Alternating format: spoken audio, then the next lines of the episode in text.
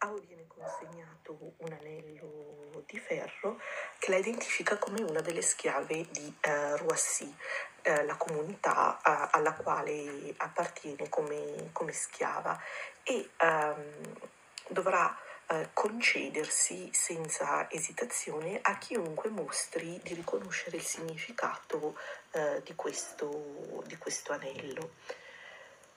La narrazione in questo libro uh, è uh, nettamente antitetica, si può, si può, dire, rispetto al contenuto. È una narrazione quasi impalpabile, una narrazione pulita, eh, il contenuto invece è un contenuto estremo, un contenuto che eh, spesso si allontana dal, dal limite del, del, pudore e mostra senza esitazione alcuna eh, il lato sadomasochista che può emergere nel rapporto fra il il signore, il dominatore e la sua la schiava, schiava che eh, decide di eh, donarsi completamente a, al suo signore.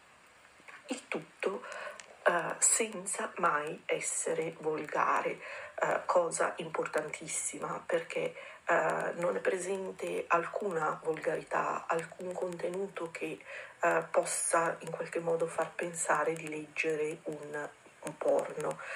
È tutto esplicito all'interno di questo libro, ma mai eh, volgare e um, l'autrice riesce a regalarci una serie di immagini uh, molto forti dai contenuti uh, forti, dai contenuti situazioni che non sono chiaramente all'ordine del giorno, attraverso mm, quasi delle fotografie, quindi senza mai ricorrere a um, un linguaggio fastidioso, a un linguaggio volgare.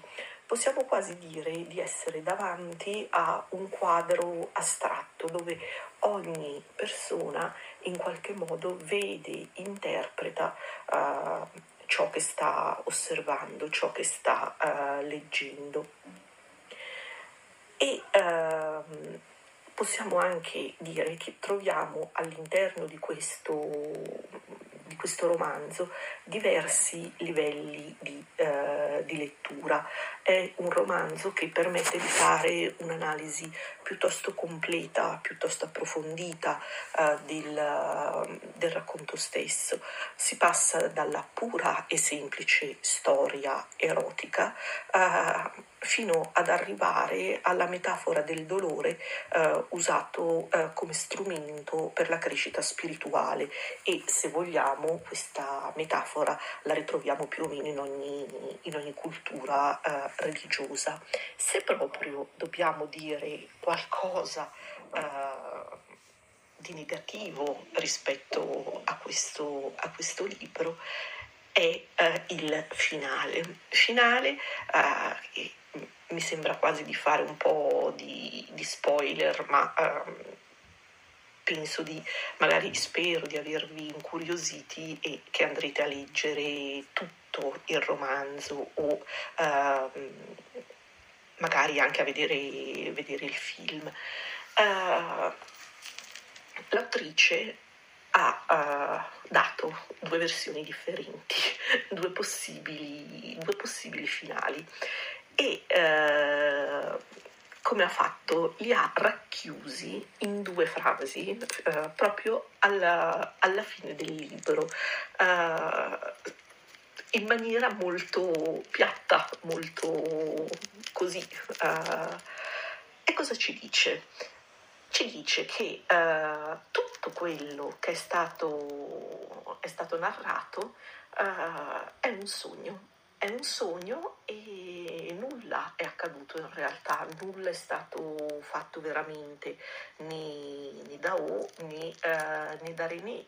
E uh, per questo motivo, essendo un sogno, non può esistere un finale perché i sogni non hanno fine, i sogni semplicemente si interrompono, uh, si interrompono e non è più sogno nel momento in cui ci si sveglia, lo si ricorda, ma uh, tutto è finito, non c'è un epilogo, il sogno finisce esattamente nel momento in cui si aprono gli occhi, indipendentemente da dove si è arrivati a sognare, quindi può non esistere un finale vero e proprio, può essere uh, semplicemente una, una, scena che in quel momento uh, finisce.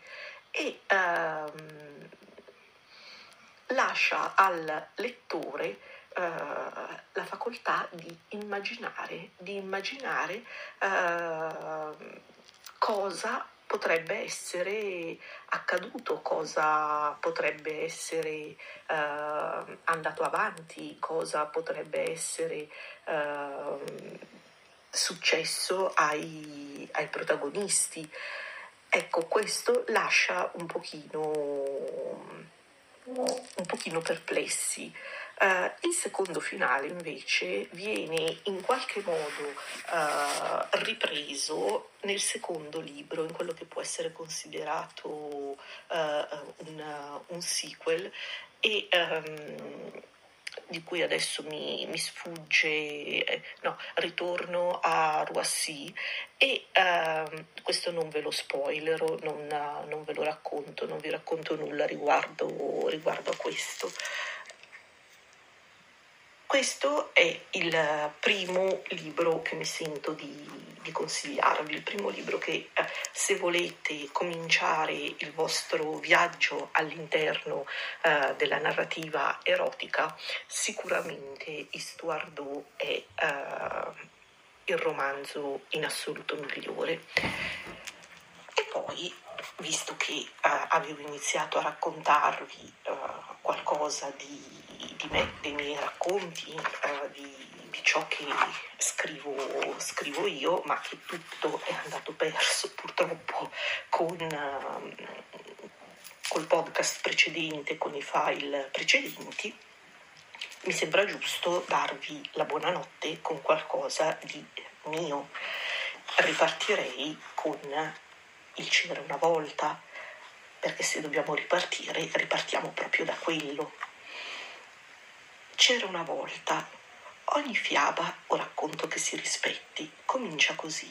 Quante volte da bambini abbiamo ascoltato queste parole prima di tuffarci in una foresta oscura o in un castello incantato? Quante volte abbiamo desiderato essere una principessa o un eroe coraggioso? Io personalmente desideravo più spesso essere la strega cattiva. La vedevo così, un po' sfigata, allontanata da tutti, intenta rimuginare come far fuori la bella di turno. Mi faceva tenerezza. Nei miei racconti non esiste il c'era una volta, non ci sono principesse e nemmeno streghe cattive, però c'è Rebecca, con le sue brevi storie erotiche, quasi fotografie di momenti vissuti. Storie che aprono le porte all'immaginazione, all'erotismo, al desiderio, alla sensazione di poter essere noi stessi, parte del suo, del suo racconto. C'era una volta, anzi, c'è adesso un breve racconto che letto prima di andare a dormire e nel nostro caso ascoltato prima di andare a dormire potrebbe regalarvi sogni bagnati, ops, sogni d'oro.